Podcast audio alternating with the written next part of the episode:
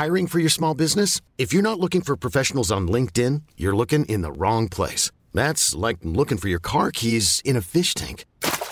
LinkedIn helps you hire professionals you can't find anywhere else, even those who aren't actively searching for a new job but might be open to the perfect role. In a given month, over 70% of LinkedIn users don't even visit other leading job sites. So start looking in the right place. With LinkedIn, you can hire professionals like a professional. Post your free job on linkedin.com slash achieve today. My business used to be weighed down by the complexities of in-person payments. Then, Tap to Pay on iPhone and Stripe came along and changed everything. With Tap to Pay on iPhone and Stripe, I streamlined my payment process effortlessly. Now I can accept in-person, contactless payments right from my iPhone. No extra hardware required. What's truly remarkable is how I can cater to all of my customers' payment preferences. Whether they're using cards, Apple Pay, or other digital wallets, Tap to Pay on iPhone and Stripe ensure a smooth checkout experience every time.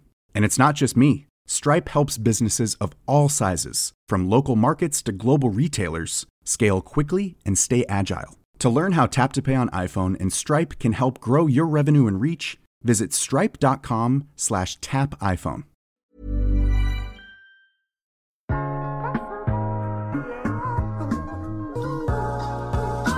Hej, mit navn er Mette Blok, og du lytter til iværksætterhistorier produceret af Podtribe Media. I dag skal du høre historien om Nicky Fris. Nicky har været iværksætter siden han var 13 år, og har af hans unge alder taget i betragtning et imponerende CV, der blandt andet tæller at være med til at starte virksomhederne IdeaNote og Patent Renewal. I dag er han mest af alt vækstrådgiver og investor i utallige virksomheder. Nicky har et kæmpestort gå på mod, men han kan stadig være bange for at falde igennem. Frygten bliver dog vendt til en styrke.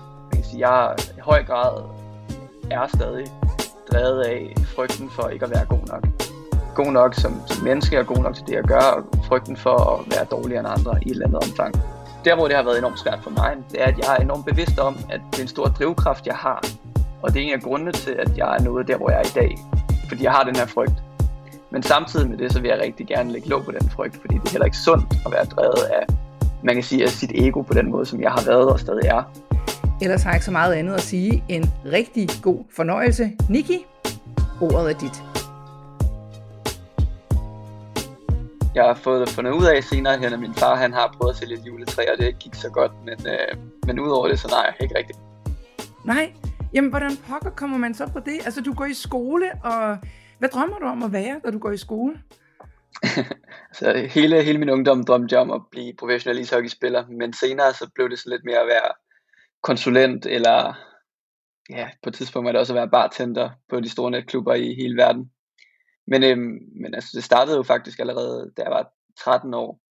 Sådan, den måde, jeg ligesom kom ind i iværksættermiljøet på, var egentlig ved at være promoter for 14 ja. plus diskoteker, tilbage da jeg var 13, fordi at jeg gik med en målgruppe, der var en lille smule ældre end jeg selv. Og så begyndte jeg at promovere de her 14 plus fester, og det gik rigtig, rigtig godt.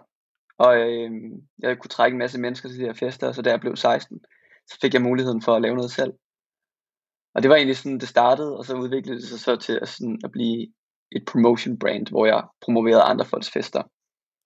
Jamen, hvordan, hvordan pokker finder man ud af, at man er god til det? Altså, jeg tænker lidt sådan 13 år, der går ind og siger, hey, skal du ikke med til fest? Hvordan, hvordan, får du, øh, hvordan får du klaret det? Jeg synes, da i forvejen, det kan være sådan et grænseoverskridende at skulle sådan promote ting. Jamen, jeg tror helt ærligt, så, så handler det jo om, at øh, der er et eller andet sted inde i mig dengang, måske stadig, var en lille øh, usikkerhed for ikke at være øh, populær, eller for ikke at, at være en af de seje. Og øh, i og med, at jeg kunne hjælpe folk med at komme ind på nogle af de her steder, det var jo 14 plus dengang, og, og ligesom var med, hvor det hele skete, og med et lidt ældre publikum, det gjorde jo, at, at jeg følte mig lidt mere, øh, jeg kan kalde det lidt mere populær, lidt mere øh, en person, som folk kom til per automatik, fordi at de vidste, at jeg vidste, hvad der ville ske. Det, det er da rimelig cool. Så du, øh, går du i gymnasiet så også? Nej, ikke dengang. Det er folkeskolen. Det er folkeskolen, ja. Men ja. jeg mener, efter, efter det, er, ja, det tænker jeg, men efter, ja. efter folkeskolen, går du så videre i gymnasiet? Ja, jeg går videre i gymnasiet. Øh, jeg tager også 10. klasse med på vejen. Fordi ja. det afsluttede ikke 9. Øh, klasse særlig, særlig flot. Men 10. klasse, det gik rigtig godt. Og så skal du i gymnasiet? starter okay. Så går det ned ad bakke. så går det ned ad bakke derfra. Hvorfor gør det det? Jamen, øhm, jamen altså, jeg sidder bag, bagerst i klassen, og sidder med min computer, og har mus med, og nogle gange havde jeg endda en, min egen router med, og en harddisk med, alt efter hvad det nu var, jeg sad og lavede. Men, øhm, men sad og kiggede på mine egne projekter, sad og lavede noget grafisk design til nogle af de her fester, jeg skulle holde. Altså på det tidspunkt, der begyndte jeg at øh, få et samarbejde op med, med natteravne og politiet på Amager for at holde noget 14 plus, som jeg jo selv havde været en del af, men nu var jeg 16 og kunne ligesom være med til det. Og samtidig med det, så hjalp jeg jo så med at promovere andre folks fester øh, på Facebook egentlig. Det sad jeg og kørte bagerst i klassen og hyggede mig rigtig, rigtig meget med det, og pengene synes jeg selv var gode. Men men i anden G gik det også bare ned ad bakke. Jeg havde et snit øh, langt under to, og stod ikke til at komme videre. Ikke? Ja, men hvad gjorde du så? Jeg tror, at, øh, at rektor kaldte mig og min mor og min far ind til, til en samtale, og de fortalte mig, at jeg blev nødt, simpelthen nødt til at tage mig sammen, hvis det var, jeg godt ville videre herfra. Og jeg tror, de stillede mig lidt et ultimatum, mine forældre, og sagde, du bliver nødt til at stoppe med nogle af de ting, du har gang i, og så bliver du nødt til at fokusere bare en lille smule. Og det valgte jeg så at gøre og komme så ud på den anden side med et snit, hvor jeg i hvert fald godt kan komme ind nogle steder. Ikke fordi jeg kan komme ind på, på international business på CBS eller noget i den stil, men, øh, men det var stadig fint nok. Jeg vil bare lige sige, at jeg kender det godt. Jeg sad også på rektors kontor flere gange på grund af ja. for meget fravær, og fik også den her, hvis ikke du tager dig sammen, så er det fuldt pen som lille skat. Og man tænker bare, shit, så må man altså virkelig hive sig selv op i nakken, ikke? Ja, præcis. Og jeg tænker endda, at det var noget endda endnu mere anderledes dengang. Altså, der er jo alligevel et, et par år imellem os, tænker jeg. Uden jeg kan se, hvor gammel du er selvfølgelig. Du kunne godt være Et par stykker. Der er et par stykker. Der er, der, der er et liv imellem os, Nicky. Nå, men så kommer du, du kommer ud øh, med denne her, sådan, øh, med denne her sådan, gymnasie, gymnasielle uddannelse, og så skal du et eller andet. Hvad er det, du tænker, du skal? Hopper du bare direkte full time med alle de projekter, du har gang i? Ja, så man kan sige, at jeg går ud af gymnasiet, da jeg er 18-19 år, eller noget i den stil, og havde jo kørt nogle forskellige ting undervejs. 16 år var det det her promotion brand. Det stoppede lidt bræt, fordi at mig og min partner ikke helt kunne finde ud af det sammen. Og så blev det mere sådan, at øh, jeg var jo allerede i gang med at lave grafik til vores egne events. Og så begyndte jeg at lave grafik for andre, andre øh, virksomheder derude. Det kunne være webshops, det kunne være øh, det lille hobby, købmand man nede på hjørnet i det lokale miljø, jeg var i. Ikke? Og hjemmesider, for den sags skyld. Øh, jeg lavede en hjemmeside i, i, i 3. klasse i web, øh, på Webbyen for, for et hockeyhold, jeg havde. Og i forbindelse med vores egen projekter begyndte jeg så også at lave hjemmesider til os selv. Og på det tidspunkt var der ikke så mange, der lavede hjemmesider. I hvert fald ikke folk, jeg kendte. Så jeg rakte bare ud til folk og sagde, hey, jeg kan bygge en hjemmeside til jer, jeg kan lave noget grafik, kunne I tænke jer at være en del af det? Og det var ligesom der, hvor det startede i gymnasiet. Og efter gymnasiet blev det så også til webshops og alt muligt mærkeligt. Jeg, jeg prøvede sådan, man kan sige, hele den traditionelle sådan, ung iværksætterpalette og prøve at starte en masse forskellige ting. Og der var ikke helt noget af det, der sådan virkelig havde noget med, med min interesse at gøre. Altså, det var ikke noget, jeg virkelig blev passioneret for, og det var heller ikke noget, som jeg blev helt vildt succesfuld med. Men det var en måde, hvorpå at jeg fik en masse erfaringer. Og det har, man kan sige, også båret mig dertil, hvor jeg er i dag. Men jeg tænker lidt, hvor lærte du alle de ting henne? Altså, det er jo, så tænker man lidt, hvis man er grafiker, så går man på noget grafisk skole, og så hvis man skal lave noget med hjemmesider, så tager man nogle kurser i at lave webshops, eller, eller hvor, hvor kunne du alt det fra? Det, det er bare fra YouTube. Det er fra YouTube, og... YouTube ja. kan alt.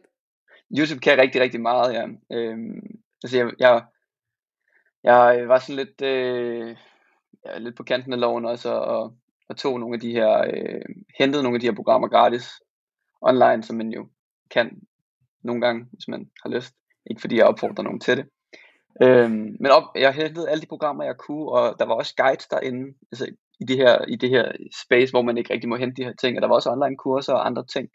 Så det var egentlig bare om at prøve at tage alt, hvad jeg kunne finde, og læse det om det, og jeg egentlig bare kaste mig i krig med det. Men hvad er det så, du starter? Du hjælper en, en masse andre, så det er jo ikke ligesom dine projekter. Du øh, hjælper dem bare med at vækste deres forretninger. Hvornår begynder du at tænke, eller hvornår tænker du, at nu skal jeg lave noget selv? Det var meget fedt, dengang jeg var promoter der, da jeg var 13 og noget. Jeg, jeg skal have noget selv. Hvornår er det, du gør det? Jamen altså, det var jo allerede der som 16 år med promotion brandet. Øhm, det var mit eget, kan man sige, men, men webshop tror jeg var det første. Der var en, øh, en webshop, der hed Zero Drop, som solgte en særlig type løbesko sammen med en kammerat.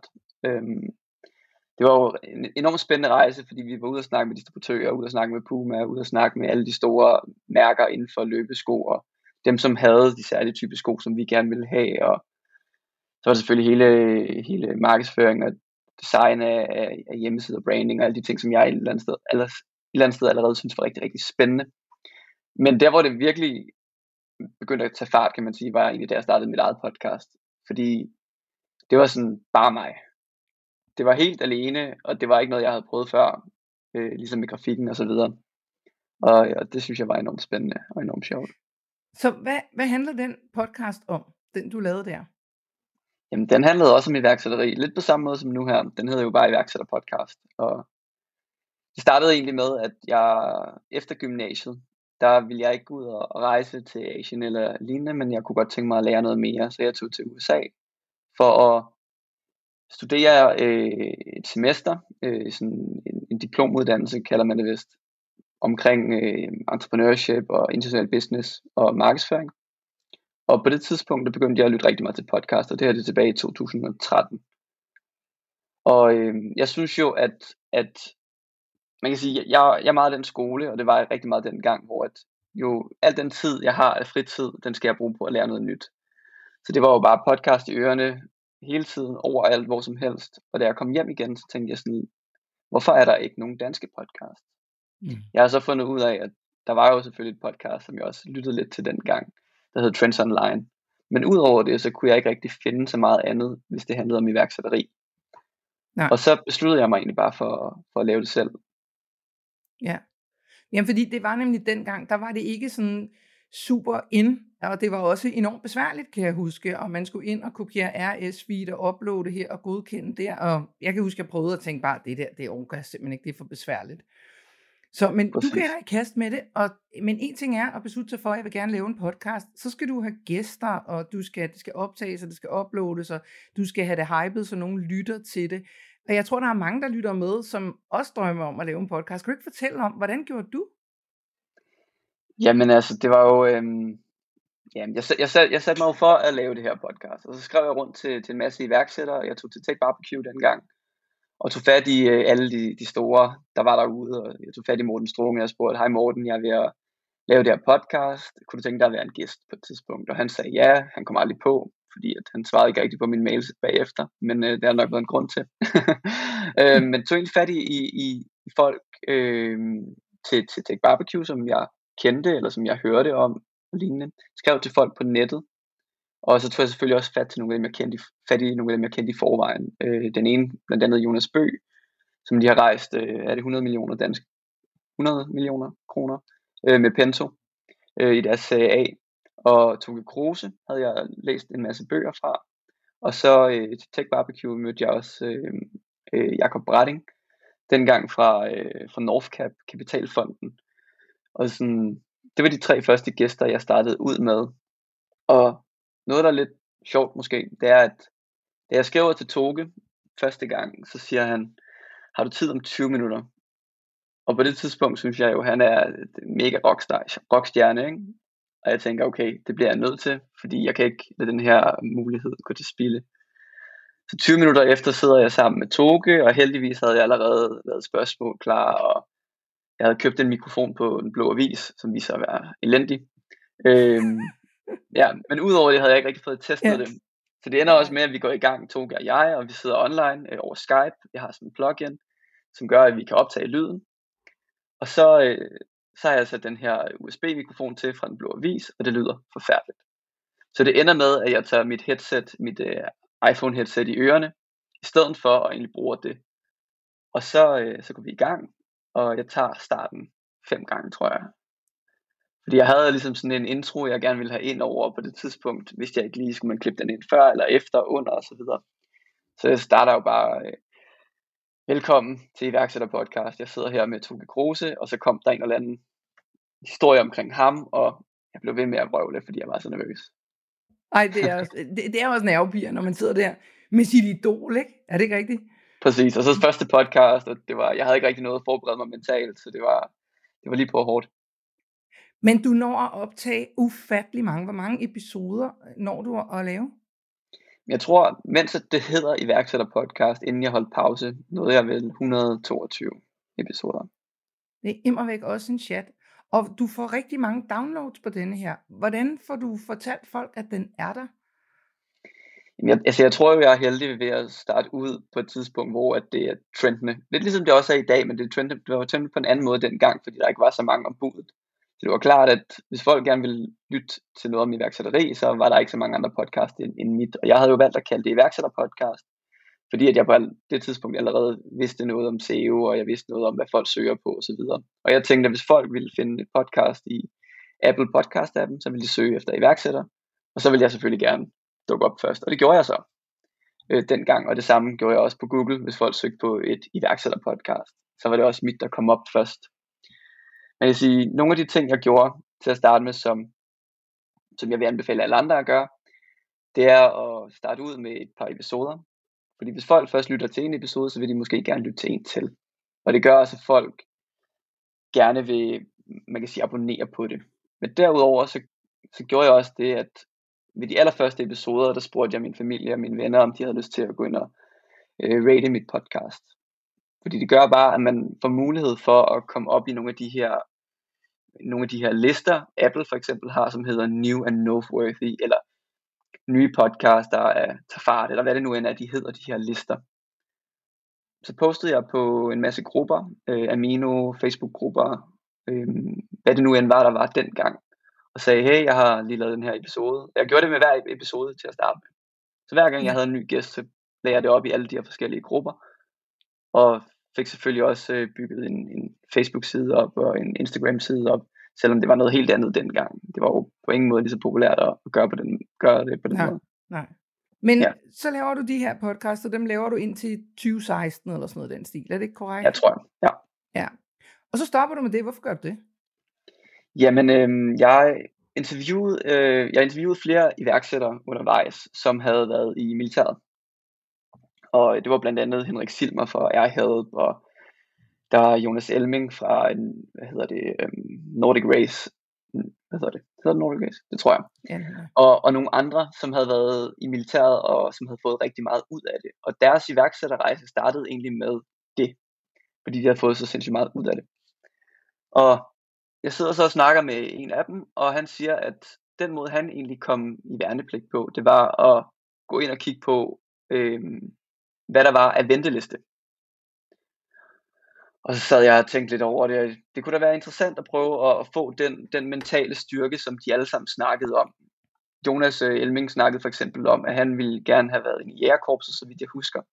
Og han var på den her optagelsesprøve, som var 72 timer, uden noget mad og drikke og søvn. Og han sagde i, i det interview, at hvis jeg, kan, hvis jeg ved, at jeg kan gå 72 timer uden mad og drikke og søvn, så ved jeg også, at en arbejdsdag på 12 timer, det er ingenting. Og hvis jeg ved, hvor meget jeg rent mentalt og rent fysisk kan presse mig selv, så tror jeg også, at det har givet mig meget, meget mere i forhold til, sådan, hvor, hvor, hvor dedikeret jeg kan være til mit arbejde som iværksætter. At hvis jeg har lyst til at bruge 18 timer på en arbejdsdag, fordi det er, hvad det kræver, så havde han tænkt sig at gøre det. Og ja. den der mentale styrke, som han havde fået med der, det kunne jeg virkelig også godt tænke mig. Så, så til at starte med, så øhm, går jeg ind og kigger på den her venteliste, og tilfældigvis så kan jeg så komme ind en måned efter i værnepligt. Så det, det gør jeg så, og jeg kører faktisk podcastet samtidig. Øh, selvom det er øh, enormt svært. Øh, fordi når du er i militæret eller i værnepligt, så har du øvelser hele tiden, og du skal sove tidligt, og du skal tidligt op, og så videre, og så videre, og du skal nu at redigere, og der er et program fra morgen til aften hver dag. Så jeg sad jo ude på toiletterne øh, på kasernen og sad og redigerede færdigt, og på absurde tidspunkter, jeg fik meget mindre søvn end alle de andre, når jeg skulle udgive de her episoder. Ikke? Men jeg gennemførte både værnepligten og havde egentlig podcastet med samme frekvens. Det var tre gange om ugen på det tidspunkt, tror jeg. Er du jeg optog hver, mand? Ja, jeg optog hver weekend, tog jeg hjem og optog øh, tre episoder, eller hvor meget det nu end var. Og så redigerede jeg dem, som sagt, om aftenen der, og så fik jeg dem udgivet. Ja. det virker jo fuldstændig latterligt, når man ved, at når du er i militæret, så er det jo bare fuldt program. Du bestemmer jo ikke over din egen tid på nogen måder, så det, det er jo på toilettet eller noget, man skal lave det. Præcis. Også fordi jeg vil ikke vække de andre, vel? Nej, nej. Øhm, og, men ja, på det tidspunkt var jeg sådan lidt potcommitted på den måde, at jeg vidste, at jeg havde nogle lyttere, eller jeg antog i hvert fald, at jeg havde nogle lyttere, som ventede på, at der ville komme en episode ud, fordi det var, hvad var det, mandag, onsdag og fredag måske, at episoderne kom ud, bare for at sige, øh, sige en frekvens. Så jeg tænkte, at okay, der er nogen, der sidder klar mandag til at lytte til den næste episode. Og det gjorde jo ligesom, at okay, jeg vidste, at jeg blev nødt til at udgive det her podcast, inden at klokken var 6 mandag morgen.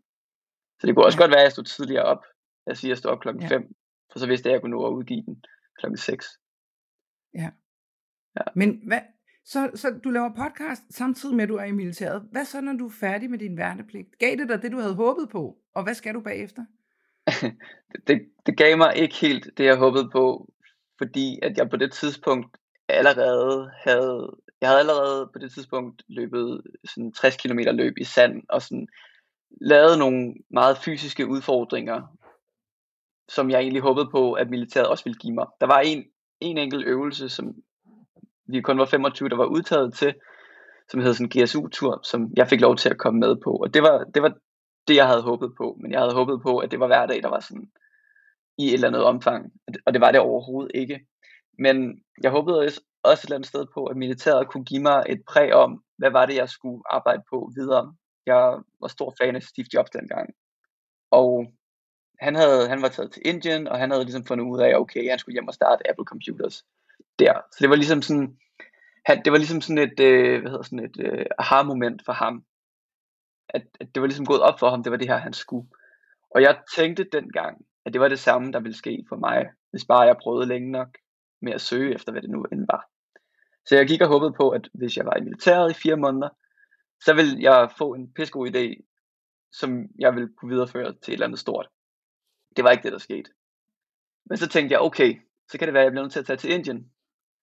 Så vi starter, vi slutter vist øh, i værnepligten den 31. maj eller noget i den stil. Og dagen efter booker jeg en billet til Indien hurtigst muligt, og det var vist den 14. Og, øh, og med, på ubestemt tid siger til min mor og min far og min storebror og mine venner, at nu tager jeg til Indien, og jeg ved ikke, hvornår jeg kommer tilbage igen. Jeg kommer tilbage, når jeg har fundet den her pissegod idé. Og Øhm, heldigvis så ved jeg jo, at jeg kan arbejde online. Jeg kan lave kommenteringsoptimering af andre folks hjemmesider, jeg kan bygge hjemmesider, jeg kan lave noget grafik og så videre allerede dengang. Så, øh, så tager jeg til Indien og mediterer og går i kloster og prøver at besøge nogle af de steder, som Steve Jobs havde været. Øh, han havde besøgt. Jeg ved godt, at det måske kan lyde helt absurd i dag, at man prøver at følge, hvad andre personer har gjort på den måde, og, og tror på det i den forstand, men på det tidspunkt vidste jeg ikke bedre. Prøv at høre, det synes jeg overhovedet ikke, det gør. Altså, jeg synes at det er, det er da super smart at prøve at tage udgangspunkt i noget, der har virket. Fordi det kan godt være, det ikke virker på præcis samme måde som dig, men noget får du der med. Jeg synes at det er genialt tænkt. Ja, men hvad skete helt der så? sikkert. Jamen, jeg fik rigtig meget med, men altså, jeg lærte også, tror jeg, at efter tre måneder, tror jeg, jeg gav sådan lidt, lidt op på det, og tænkte sådan, okay, den der gode idé, den kommer nok ikke bare lige sådan uden lige. Men det, som jeg så lærte til gengæld, og det, som jeg begyndte at tænke på, det er måske også derfor, at jeg overbeviste mig selv om, at okay, det var tid til at sige hjem. Det var, at jeg bliver bare nødt til at prøve en masse ting. Jeg blev nødt til at prøve en masse ting, for det var det, jeg havde gjort i gymnasiet, det var det, jeg havde gjort inden da. Jeg havde lavet igen grafisk bureau, og jeg havde lavet noget markedsføring, konsulent, og jeg havde lavet hjemmesider og noget webshops, og prøvet at producere øh, højhældede sko, som piger ikke fik ondt i fødderne af, og sådan en isterning, der skulle stoppe folk med at få øh, blive drukket i byen, og jeg havde prøvet alle mulige forskellige ting, og ikke rigtig fået succes med noget af det, men, men jeg tror også, at det var sådan den måde, jeg ligesom fandt frem til, hvad var det så, at jeg reelt interesserede mig for. Lidt ligesom hvis du står på en, øh, på en bowlingbane, og du har fået de her børnebander på. Jeg følte lidt, at, at den terminologi, jeg ligesom havde dengang, det var, at, at jeg ligesom var en bowlingkugle, som røg ud i siderne hele tiden, indtil jeg ligesom fandt vejen mod enden, mod målet. Og, øhm, og da jeg så kom hjem, så øh, kendte jeg allerede, jeg var allerede med i noget, der hed Iværksætter Ungdom dengang, som var en forening, øh, jeg var med til at starte. Øh, jeg var ikke øh, sådan hovedstifteren af det, men jeg var med i bestyrelsen og med til at, sådan, vi holdt vores første arrangementer og så videre. Og der, derigennem havde jeg så lært Jesper Jul Jensen at kende, øh, min tidligere partner, gennem rigtig mange år. Og jeg vidste, at han havde gang i øh, noget, der hedder IdeaNote. Og allerede inden da havde jeg været i gang med noget sammen med en, der hed Mark, som hed Panel Drive, også en form for SaaS virksomhed, hvor jeg var kommet lidt ind over det. Og, øh, og Jesper han sagde så, øh, det er på tide, at, øh, at vi to vi laver noget sammen, og jeg har brug for dine kompetencer i IdeaNote. Så vil du være, vil du være med her? Og det valgte jeg så at sige, jeg valgte ikke at sige ja til det til at starte med, men jeg valgte at give mig i kast med det, og komme ud og besøge dem, komme ud og besøge Jesper, og det var hjemme hos Jesper på det tidspunkt i hans, i hans kælder. Øhm, og han er den mest ustrukturerede person, man overhovedet kan møde, tror jeg. Men, øh, men, øh, men han er sådan, et, han er sådan et, et mad genius, har jeg altid kaldt ham, på den måde, at han har så mange idéer, og han lever i øst og vest, men alt det kaos, han har, kommer der også nogle gange noget genialt ud af. Og jeg valgte ligesom at tænke, okay, enten så, øh, så går det bankerot, eller også så bliver det til noget kæmpe stort. Og jeg valgte så at hoppe med på, på den rejse, og startede ligesom min egen der. Så kan du fortælle, hvad IdeaNote laver? Ja, så IdeaNote har jo selvfølgelig udviklet sig rigtig meget over årene. Det startede egentlig som en app, som øh, hvis du var en medarbejder i en virksomhed, lad os sige i, hvad ved jeg, i, øh, i, dansk supermarked eller noget i den stil, i supermarkedskæderne, så vil du kunne skrive øh, dine idéer ned på den her app, og så vil ledelsen ligesom få de her idéer hen til dem. Det var sådan, det startede. Og øhm, det vi så fandt ud af, det var, at hvis der var noget, at ledere havde, så var det bare sådan en, en kæmpe liste med en masse idéer i øst og vest, som de skulle finde hoved og hale i, og var der noget system i det, var, der var gentagelser af idéer osv. osv. Øhm, så det endte ud med at, ligesom at blive en, en platform i stedet for på man kan sige, desktop i browseren, hvor at virksomheder kunne stille medarbejderne udfordringer.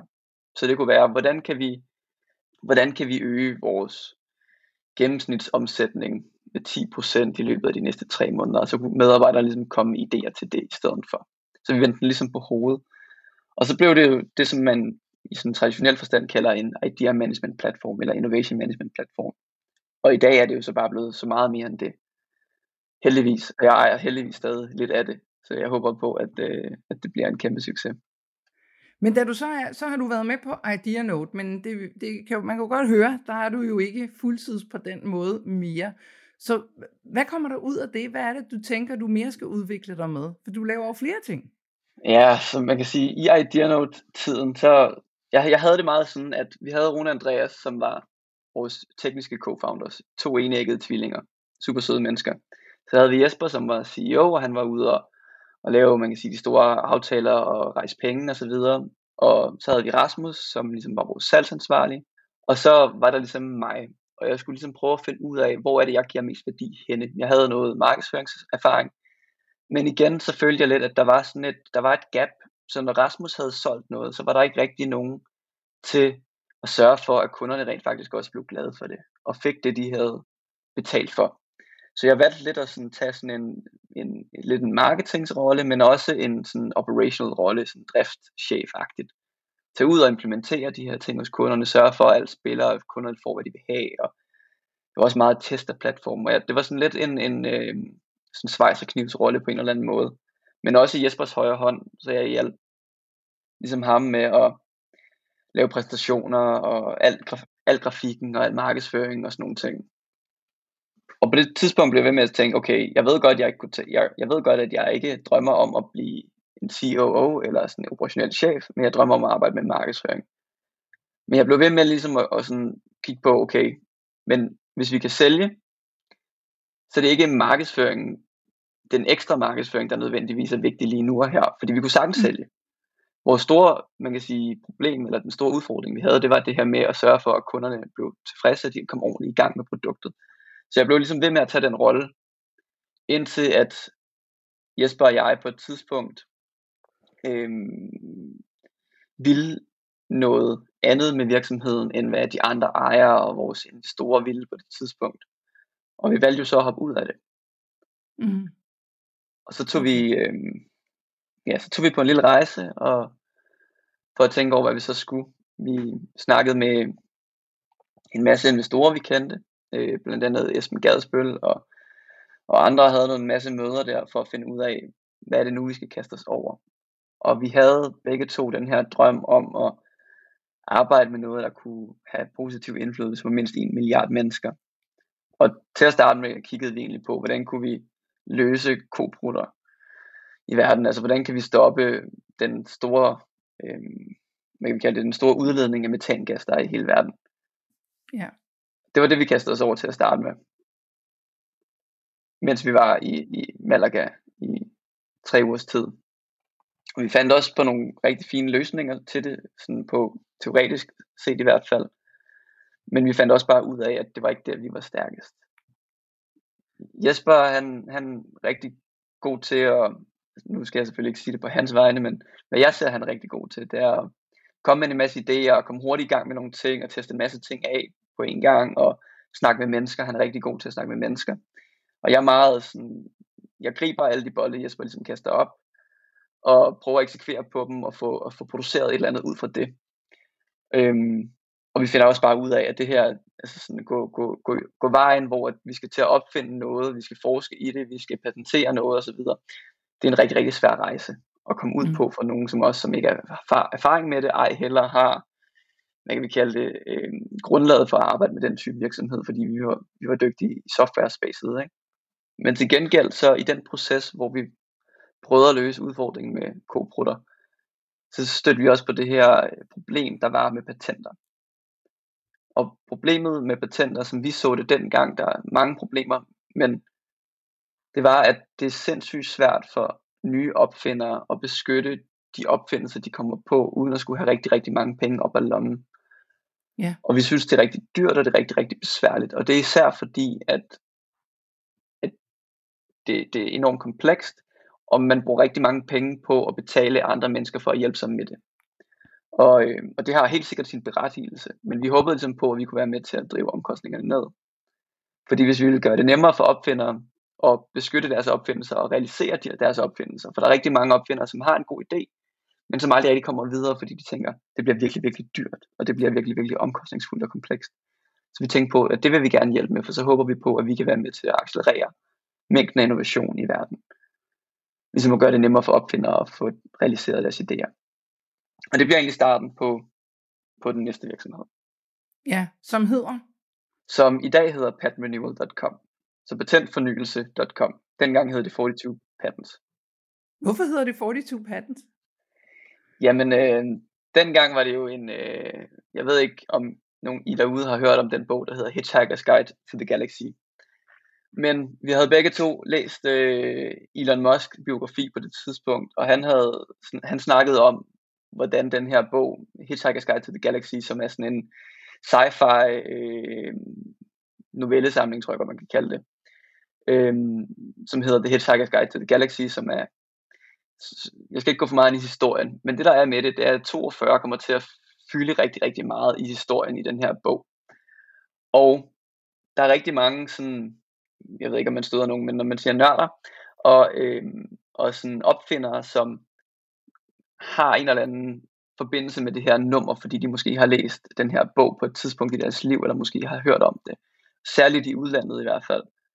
Så vi tænkte ligesom, at hvis vi brugte tallet 42, så ville vi ligesom have en eller anden øh, sjov anekdote til, til bogen, og derved også en eller anden form for, kan vi kalde det, relation til opfindere. Og øh, forhåbentlig så kunne de godt se øh, referencen deri. Jeg er også talnørd, og 42 er et godt tal. Jeg skal bare lige sige det, så det er slet ikke dårligt, det der, I har fundet på. altså, men, det er ikke sådan noget numer- numerologi eller noget? Nej, nej, nej, nej, men øh, det er et lækkert tal, 42. men, så, så går I, men hvordan pokker, det ved I jo ikke ret meget om, og man kan sige, nu ved jeg jo ikke, du har jo ikke uddannet dig til jurist eller et eller andet andet, så at gå i kast med det der, det må da have været noget en mundfuld, Niki det, det var også noget af en mundfuld, men heldigvis så, øh, så har jeg jo en, som sagt en, en lidt skør partner, øh, Jesper, som, øh, som heldigvis kan man sige, jeg tror det er meget, meget vigtigt for alle iværksættere at være, at have en lille smule naivitet i sig, og tro, at man kan, kan gøre alt et eller andet sted. Fordi vi kaster os ud i det her øh, patentverden, og vi kigger på, hvad er der for nogle udfordringer inden for det her space, som vi muligvis kan løse ved hjælp af software. Og vi sætter os for at interviewe patentagenter og øh, hvad hedder det, sådan noget, direktører for patenter eller intellectual property rights i virksomheder og opfindere. Vi interviewer ligesom en hel masse mennesker. Udover det allierer vi os så med en øh, teknisk co-founder, der hedder Mads Viborg Jørgensen, som så kommer med ind her. Og vi har kigget på en masse områder inden for patentverdenen. Øh, noget, der hedder infringement, noget, der hedder freedom to operate, og en masse forskellige ting, og vi kigger også på fornyelser. Og Mads, han når så frem til, på, på baggrund af nogle af de interviews, vi har haft, har vi fundet ud af, at patentfornyelser, det, det, der er nogle kæmpe udfordringer der. Og Mads, han kigger så på det og tænker, det her, det er faktisk ikke så svært at automatisere. Hvorfor har man ikke gjort det noget før? Så det starter egentlig med, kan man sige, at vi finder ud af, hvad er der for nogle udfordringer i den her verden. Og så kan man så sige, så, har vi, så er vi så, så heldige, at vi finder masser, som ligesom siger, okay, lige præcis den her udfordring, ser jeg som en overskuelig udfordring, vi kan løse inden for relativt kort tid. Og dengang igen, lidt naiv som vi var, så, øh, så, så snakkede vi om, at vi kunne automatisere det hele på 6 måneder, eller måske på et år, og så kunne vi egentlig sidde på Bahamas øh, efterfølgende og bare øh, drive virksomheden derfra, fordi det hele alligevel kørte automatisk. Det, det skete selvfølgelig ikke. Øh, virksomheden kører stadig, jeg er stadig medejer af virksomheden, og vi er stadig i gang med at automatisere ting. Men øh, vi er heldigvis foran alle konkurrenter derude.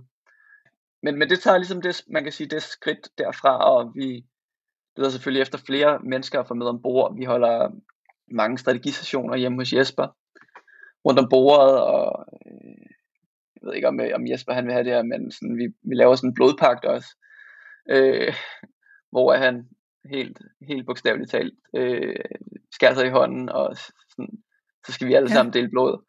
Øh, ja det bliver meget sådan, øh, hvad kan vi kalde det, sådan øh, klanagtigt på en eller anden måde, ja. men, men Jesper han er også den karakter, og det beundrer jeg ham meget for, at, sådan, at det er enormt vigtigt ligesom for alle mennesker, specielt hvis man gerne vil lave noget sammen, ligesom at få det her tætte bånd, og ja. føle, at man laver et eller andet særligt sammen. Og ja, ja og det var egentlig der, det startede. Det startede hjemme i hans lejlighed til at starte med. Så fik vi noget investering, inden vi havde noget produkt, nogle kunder eller noget som helst, fordi vi havde været med til at lave noget før, øh, på en alt for høj værdiansættelse, øh, 10 millioner øh, dengang, uden at vi havde noget som helst. Og det endte så også med, at vi næste gang lavede en flad runde. Altså vi rejste penge på samme værdiansættelse. Øh, og det kan vi selvfølgelig lære en masse fra. Men øh, vi fik nogle penge, og så rykkede vi ud på det, der hedder Singularity University Nordic nu, tror jeg det hedder. Og øh, fik et kælderkontor, og så havde vi en masse genbrugsmøbler og en masse ja, rigtig sådan hostleragtigt, øh, en masse skærme fik vi gratis, og fandt ting på gaden, og vi fandt noget mad gratis hver aften ude i Singularities køkken, som vi heldigvis godt måtte, og så gemte vi det til dagen efter. Vi havde fundet et køleskab, så vi opmagasinerede egentlig bare. Så vi havde, vi havde hele tiden mad, og vi havde hele tiden drikke, og vi havde en madras dernede, og sengetøj og så videre. Det var sådan en rigtig old school øh, iværksætter startup på det tidspunkt, hvor man sov der og, og hyggede sig. Ikke? Jo, altså det er jo alle gode iværksætterhistorier starter med at bryde i en skudtøjsæske ved motorvejen. Præcis. det var sådan noget helt vildt. præcis. Scruffy, det, ja. Ja, præcis, og det var, det var lidt sådan, det var den gang, og jeg, jeg ved ikke, om det var, fordi det var nødvendigt, egentlig. Det var også mere det der med sådan, at man virker virkelig bare, jeg ved, jeg ved ikke, om det er nødvendigt, og det siger fordi, at det, det er det, man hører, man skal. Og så nogle gange, så kan man godt komme til at tro, okay, så bliver man også nødt til at gøre det. Altså alle folk har arbejdet fra en kælder eller fra en garage eller noget i den stil, men det er jo ikke fordi du behøver at starte en startup fra en kælder eller fra en garage, du behøver heller ikke nødvendigvis at sove på kontoret om natten. Øhm, men jeg tror helt sikkert på, at, at hvis du lægger flere timer end dine konkurrenter, så kommer du i hvert fald foran på nogle punkter, hvis du selvfølgelig også arbejder smartere end dem. Selvfølgelig. Og det handler nok mere også om noget bootstrapping, altså man siger, at vi skal bare have så få omkostninger som overhovedet muligt, så vi kan få øh, genereret noget øh, noget omsætning og lade det blive virksomheden. Ikke? Og der er det jo selvfølgelig nemmere, hvis man sparer på udgifterne. Det giver god mening, men det er jo ikke et must for at få et fint projekt. Nej, præcis. Og jeg tror også, i hvert fald, at det handlede rigtig meget om at spare på udgifterne. Øhm, nu havde vi jo også været igennem i note, kan man sige, hvor vi også havde bootstrappet i rigtig, rigtig lang tid. Øhm, og vi havde jo, jeg tror på et tidspunkt, så var vi jo fem, seks medarbejdere i virksomheden, og resten var praktikanter. Vi var 25 i alt, eller noget i den stil. Ikke? Øhm, det, det blev en kæmpe hovedpine for os, fordi at, så var der bare så meget, øhm, hvad hedder det på dansk, sådan management, altså der var så mange mennesker, som vi ligesom skulle tage os af, og, og vi kunne aldrig rigtig selv producere noget. Nej. Og selvfølgelig altså nogle af de erfaringer med over i Pad Renewal, øhm, og nogle af de projekter, der så er kommet frem af senere. Ja. Men jeg er ja. lidt nysgerrig på, fordi jeg synes, jeg så, du har været øh, simpelthen øh, i alverdens radioprogrammer, på, øh, i alverdens aviser, med, fordi du jo har en særlig historie. Du startede sindssygt ung, du er stadigvæk smadret ung, men du har jo en, en virkelig lang erfaring. Det her med uddannelse, jeg har sådan lidt, og det er jo ikke fordi, jeg vil, jeg vil trash-talke uddannelse. Uddannelse er rigtig godt, og det er rigtig fint. Men jeg har også lidt den der med, at de fleste virksomheder, de søger en, der har en HD, og de skal have 3-5 års erfaring fra en lignende stilling, og de skal øge, altså, du ved, være 25, og, sådan, og jeg tænker lidt, det er lidt en stangvare. Altså, du får nogen, der har været inde, og de har fået de, de samme informationer, de har fået de samme opgaver, hvor at jeg er sådan lidt, øh, jeg er fascineret og nysgerrig på mennesker som dig, som har været ude og lede efter den information, du havde brug for og skaffet den. For du behøver jo ikke sidde på et universitet for at få informationen. Hvordan har du det i forhold til det? Men altså, man kan sige, det ændrer sig også lidt, altså min, min holdning til det har jo også ændret sig lidt over årene. Men jeg tror helt grundlæggende på, at hvis du går samme vej som alle andre, så bliver du også, så, så, så bliver du bare en del af mængden. Og jeg tror i høj grad på, at hvis det er, du vælger at gå din egen vej, så får du nogle helt unikke erfaringer, som der er helt sikkert er nogen derude, som vil se værdifulde. Og det er jo også der, hvor man kan sige, at jeg befinder mig i dag, at jeg har noget erfaring, som ingen andre har. Og derfor så er det også, at der er nogen, der vælger mig frem for andre. Men, men det er da klart, at hvis du vil ind i en større virksomhed, som leder efter stangvaren, som har nogle, altså nogle nogle krav, kan man sige. For eksempel McKinsey, de har et krav om, at du skal have en bachelor som minimum. Og de vil gerne have, at du også har en master eller en kandidatgrad. Ikke? Men det er jo bare en politik, de har på tværs af hele organisationen. Øhm, og, men til gengæld, så bliver du så også bare den der, altså, altså nu skal jeg virkelig passe på, hvad jeg siger, ikke? fordi det er ikke fordi, du bliver noget som helst, bare fordi du tager en uddannelse. Men min, min, øhm, min erfaring er i hvert fald, at de folk, som tager samme uddannelse, de snakker også om de ting, de har lært på den uddannelse, og bruger de ting, de har lært på den uddannelse, selvom at den ikke nødvendigvis er det værktøj, der skal til for at løse den givende udfordring, du står overfor. Og i hvert fald ikke løse den bedre end alle andre, fordi du kommer til at løse den på samme måde. Ja. Og jeg tror, ved at jeg ikke har al teorien, og ikke kan snakke samme sprog, og så videre, det gør, at jeg har fundet min egen måde at gøre tingene på. Og nogle gange, så, så virker det bare lidt bedre, fordi at, så har du en eller anden fordel ved, at du gør tingene på en, på en ny måde, på en spændende måde, på en differentieret måde, end de andre, ikke?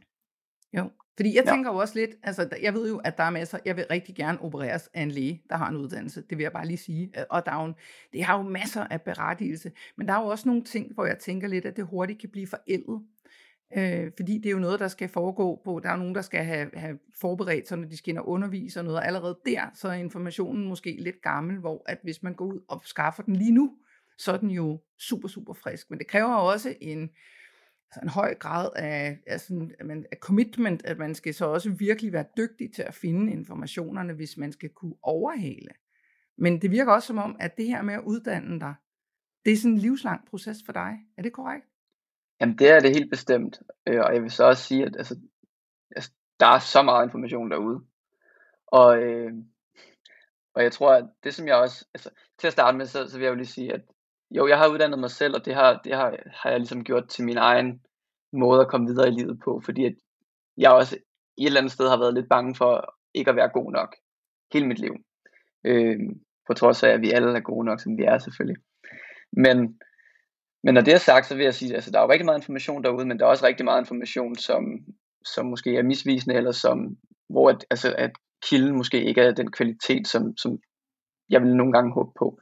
Jeg tror særligt på, at hvis det er, at du finder, finder en, en person, som har gået den vej, som du har gjort før, og så får, man kan sige, kilderne fra den person, så tror jeg på, at du, du kan komme rigtig langt, fordi så får du også noget, som ligesom er blevet kvalitetsstemplet i et eller andet omfang.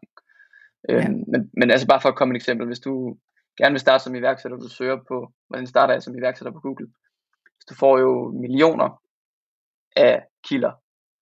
Mm. Men jeg tror da særligt på, at hvis du tager, lad os sige, programmet fra Y Combinator, om hvordan du starter en startup, de har gjort det, de har alle sammen gjort det før, de har gjort det rigtig succesfuldt. Det program, tror jeg, er bedre end 99% af de andre ting, du kan finde derude.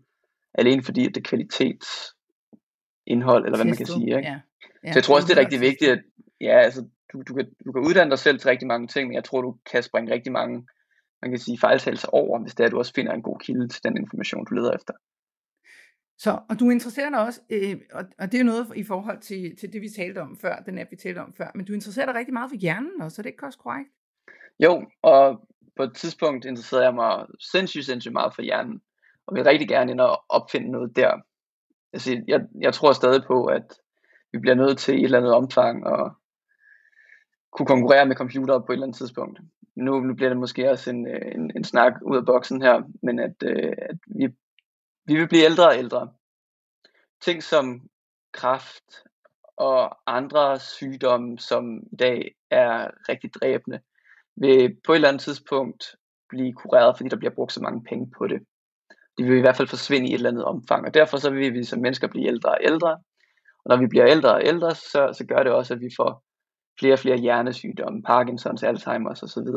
Og derfor så tænkte jeg, at det, det kunne jeg også godt tænke mig at arbejde med på et tidspunkt. Og jeg vil rigtig gerne arbejde med det på den måde også, at vi, vi kunne nå dertil, hvor at man ligesom kunne få en eller anden kobling med hjernen og computeren, så du kunne tage dig selv til næste niveau. Og på den måde også, man kan sige, konkurrere med truslen for robotterne, eller hvad man kan kalde det på et tidspunkt. Øhm, jeg, jeg, jeg er ikke så meget over i den, jeg følger ikke de samme kilder, som jeg gjorde dengang, fordi jeg vælger egentlig bare at fokusere på, man kan sige, på nuet nu, mere end jeg gjorde før. Ja. Ja. Men jeg synes stadig, det er enormt vigtigt og enormt spændende, ja. og der er stadig enormt mange udfordringer der, som jeg godt kunne tænke mig at være en del af. Så hvis det er, at du går videre med det på et tidspunkt, så husker du lige at skrive mig ned, for jeg skal være den første, der lige er med, når du tester ting af. Ikke? Det synes jeg nemlig lyder rigtig, rigtig spændende. det er en aftale med det. Det er godt. Jeg skal høre dig, hvad er, hvad er, dine, hvad er dine drømme? Du er stadigvæk hammerende ung, 27. Ikke? Du har jo simpelthen øh, 100 år foran dig, sådan som jeg ser det. Hvad skal de bruges på? Hvad er det, du skal nu? Puha, jamen jeg ved det ikke. Altså, øh, jeg ved det ikke præcist. Man kan sige, jeg prøver lige nu at opbygge et portefølje af startups, som jeg ejer noget af. Øh, PT ejer noget af ni startups. Ligesom for, at, man kan sige, for at kunne være en del af, af startup-rejsen, nu hvor jeg et eller andet sted ikke rigtig drømmer om at gøre det mere selv. Øhm, det, det er sådan den ene ting. Den anden ting er, at jeg ligesom prøver at arbejde på, hvordan kan jeg gør mig selv mere skalerbar, end jeg er i dag. Fordi i dag arbejder jeg rigtig meget med, med kunder, hvor jeg enten sælger øh, min, min tid i et eller andet omfang. Men at kunne lave nogle mere skalerbare produkter af mig, så det vil være, jeg ved jeg, online kurser, eller skrive en bog, eller noget i den stil. For ligesom at kunne, kunne, kunne have noget passiv indkomst ved siden af det, man så laver. Så du har mere fleksibilitet og mere frihed, og kan bruge endnu mere tid på nogle af de virksomheder, som jeg elsker at hjælpe. Altså jeg, øh, grunden til, at jeg, man kan sige, er medejer af de virksomheder, er jo fordi jeg tror på de virksomheder, fordi jeg stadig synes, det er spændende at være med på, fordi jeg, jeg forhåber, at jeg gør en stor forskel for de virksomheder. Ikke? Så altså et, et øh, så min fremtid er vel en, en form for portefølje af virksomheder, jeg, jeg hjælper. Gerne, øh, man kan sige, øh, af, af passion, snarere end fordi, at jeg gerne vil tjene penge på det. Øh, altså jeg håber selvfølgelig på, at virksomheden mm. bliver til noget, jeg tjener penge på det den vej, men ikke at jeg skal til at have betaling for at hjælpe de virksomheder, jeg ejer noget af. Øh, og at jeg så på en eller anden måde har lavet en eller anden form for indtægtskilde fra mig selv, som gør, at jeg har frihed til at gøre, hvad jeg vil, når jeg vil, hvor jeg vil. Ja. ja. Men du skal også, jeg ved, du allerede gør det, går ud og holder foredrag, men du skal også ud og lave flere af dem, tænker jeg, fordi ud og påvirke en milliard mennesker, det er muligt. Altså, du har øh, alderen, det kan du sagtens. Og det er, jo, er det noget, du prioriterer at komme ud over rampen og ud og fortælle? Fordi der er jo simpelthen så mange, der kan have gavn af at høre din historie, og ikke nødvendigvis fordi man vil være iværksætter, eller fordi bare for at høre, at der er mange måder at gøre tingene på, og du er ikke forkert, og vi er, som du siger, vi er alle sammen gode nok, vi skal bare finde vores egen vej. Er det noget, du prioriterer, det her med at gå ud og holde foredrag?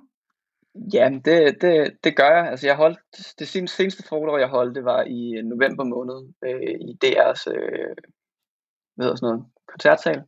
Det var i hvert fald i Øh, for små 200 mennesker eller noget i den stil. Man kan sige, der hvor min foredrag bevæget sig fra, til at starte med handlede det rigtig meget om innovation, fordi vi arbejdede i idea note, og det handlede om innovation og idea management. Så blev det meget mere iværksætteri, og så blev det meget mere markedsføring. Men i dag handler det meget mere om, man kan sige, at, at arbejde med sig selv. Man kan sige, jeg i høj grad er stadig drevet af frygten for ikke at være god nok. Mm. Øh, god nok som, som menneske og god nok til det at gøre, og frygten for at være dårligere end andre i et eller andet omfang. Der er selvfølgelig en, en rejse omkring accept af, at der vil altid være nogen, der er bedre end, end dig til et eller andet. Men der, hvor det har været enormt svært for mig, det er, at jeg er enormt bevidst om, at det er en stor drivkraft, jeg har. Og det er en af mm. grundene til, at jeg er nået der, hvor jeg er i dag. Fordi jeg har den her frygt. Men samtidig med det, så vil jeg rigtig gerne lægge låg på den frygt, fordi det er heller ikke sundt at være drevet af, man kan sige, af sit ego på den måde, som jeg har været og stadig er. Så det, det er enormt svært øh, balance, synes jeg. Øhm, men det er det, som man kan sige, det seneste foredrag har handlet om. Og, øhm, og det synes jeg er enormt spændende, fordi man kan rent faktisk røre folk. Og jeg bliver rørt, når jeg fortæller nogle af de ting, der fordi det er enormt selvafslørende. Øhm, jeg, jeg, jeg fortæller enormt mange, øh, har, har været rigtig god til at fortælle enormt mange usandheder tidligere i mit liv. Gjort mig selv bedre, end hvad jeg var. Prøvet at se, man kan sige, se, se bedre ud, mere populær ud. Øhm, den klassiske er jo, at man måske redigerer sine billeder lidt for meget på sociale medier, fordi at så tænker man, at så vil pigerne synes, man er pænere, i, i mit tilfælde, øhm, frem for bare at kunne lide mig for den, jeg er. Og, men det har også været inden for, man kan sige, iværksætteri og inden for, for, for det, jeg laver i dag. Altså, prøve at, prøve at se sejre uden man er. Øhm, bare for at komme et eksempel på, på en selvafsløring.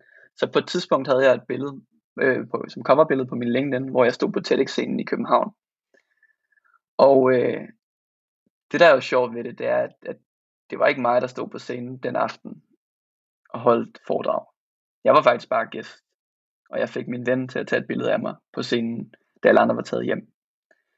Og selvom at, altså, at jeg stod på scenen og på coverbilledet, og at jeg reelt har stået der og fået taget det her billede, så selvom at jeg ikke sådan siger til folk, altså selvom jeg, jeg hvis folk spurgte, så vil jeg sige, det er bare for sjov, det her billede.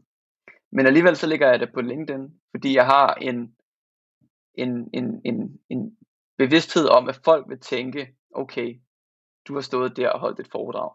Implicit. Så det er på en eller anden måde sådan lidt fake. Ja, det har jeg været, man kan sige, enormt god til i løbet af mit liv, sådan at gøre mig selv lidt bedre end, end eller sådan, i hvert fald se ud bedre, end jeg reelt har været, eller var. Og det, det handler om mange af de foredrag, jeg snakker om i dag, mere om. Og selvfølgelig også iværksætterperspektivet i det. Øh, fordi det er jo, man kan sige, den personlige erfaring, jeg har. Ja. Altså det er, det er jo sådan noget, jeg, er fuldstændig fascineret og sidder helt stille og så stiger på dig, mens du fortæller det her, fordi jeg, jeg tror, alle kan genkende det, du siger. Det er bare så få, der tør indrømme det. Og det er jo derfor, at jeg tænker, at den historie, den skal bare ud, og jeg er virkelig glad for dig, der lytter til denne her podcast lige nu. Altså det her, det skal du tage til dig, fordi alle dealer med denne her angst for ikke at være god nok, og alle prøver gerne at vise den bedste side af sig selv, men det er bare så meget fedt at gøre det med integritet og ærlighed. Og man opdager jo, at den her at vise en sårbarhed er en kæmpe styrke. Altså du viser jo lige nu mig, hvor stærk du egentlig er. Jeg sidder, det eneste jeg sidder og tænker på, det er, fuck, hvis man må sige det i en podcast, hvor er han sej. Altså, fuck, hvor er han sej. At sidde der og nu er det ikke fordi, jeg skal gøre dig yngre, end du er, fordi du er 27, men, men det er alligevel, der er jo mange mennesker på min alder, jeg er 55 eller ældre, som aldrig nogensinde når dertil, hvor de tør være ærlige over for sig selv. Det er en kæmpe styrke, Nicky. Og det har også været en svær rejse, vil jeg gerne sige. Ja. Det foredrag der skrev jeg om 4-5 gange. Ja. Inden jeg nåede dertil, hvor at det blev så vigtigt og så selvafslørende, som det er i dag. Og der er endnu flere lag, jeg kunne skrælle af, hvis jeg blev væk. Ikke? Jeg skal så meget ind og høre ja. det foredrag. Det ligger faktisk øh, online. Øh, altså optaget. Send et link, så kan, øh, så kan du, der lytter med, også gå ind og se det her sådan foredrag, fordi det tror jeg virkelig vil hjælpe dig. Ja, ja, ja, ja. Det, er lidt, øh, det er lidt angstprovokerende faktisk, øh, hvis der er nogen, der skal ind og lytte til det, fordi det, det er meget personligt. ja, men øh, jeg er overbevist om, at det kun kommer, gør, at man kommer til at holde mere af dig, og det gør jo også bare, at du er endnu mere troværdig, når du ligefrem kalder øh, dine små, øh, man kan sige, de hjørner, du har, du har skåret i løbet af dit liv, ikke? Det håber jeg. Men du skal ud, du skal skrive nogle bøger, du skal ud og holde nogle oplæg, du skal hjælpe flere virksomheder og sørge for, at de vækster, sådan så at deres succes også bliver en del af din succes. Er det planen? Jamen, ja, ja. Jeg ved ikke, om hvor mange foredrag jeg skal holde. Men det er mig, der vil have, at du skal holde foredrag. Det kan du godt høre. men, øh, men jo, altså det er, det er planen. Jeg elsker at arbejde med, med strategisk vækst. Øh, det synes jeg er enormt spændende, fordi det, det, det, det, det, det kilder et eller andet i min hjerne, hvor det, det bliver lidt svært. Jeg kan godt lide ja. det der med hele tiden at, at skulle stå over for nogle udfordringer, jeg på ingen måde ved, hvordan jeg skal løse. Og det der konstante pres for at, at, at tabe, øh, det, det, det driver mig stadig. Altså jeg er konkurrencemenneske. Så, ja. så, det, så det vil jeg helt sikkert blive ved med, fordi det, det kilder den del af mig. Men, øh, men udover det, så jo, så håber jeg da på at, at skrive nogle, nogle, nogle, nogle bøger på et eller andet tidspunkt, som kan hjælpe folk til at starte med lidt nok omkring markedsføring og vækst, men på et tidspunkt forhåbentlig også meget mere personligt. Fordi det er jo det, der i sidste ende gør den store forskel for, om man bliver lykkelig i livet. Ikke? Jo. Tusind, tusind tak, fordi du ville være med, Nikki, og alt muligt held og lykke i fremtiden. Jamen, tusind tak med det, og i lige måde, tusind tak, fordi jeg måtte være gæst. Det var altså historien om Nikki Fris. Jeg har ikke så meget andet tilbage at sige andet end tak, fordi du lyttede med, og kan du nu have en rigtig god og entreprenant dag, til vi lyttes ved. Hej.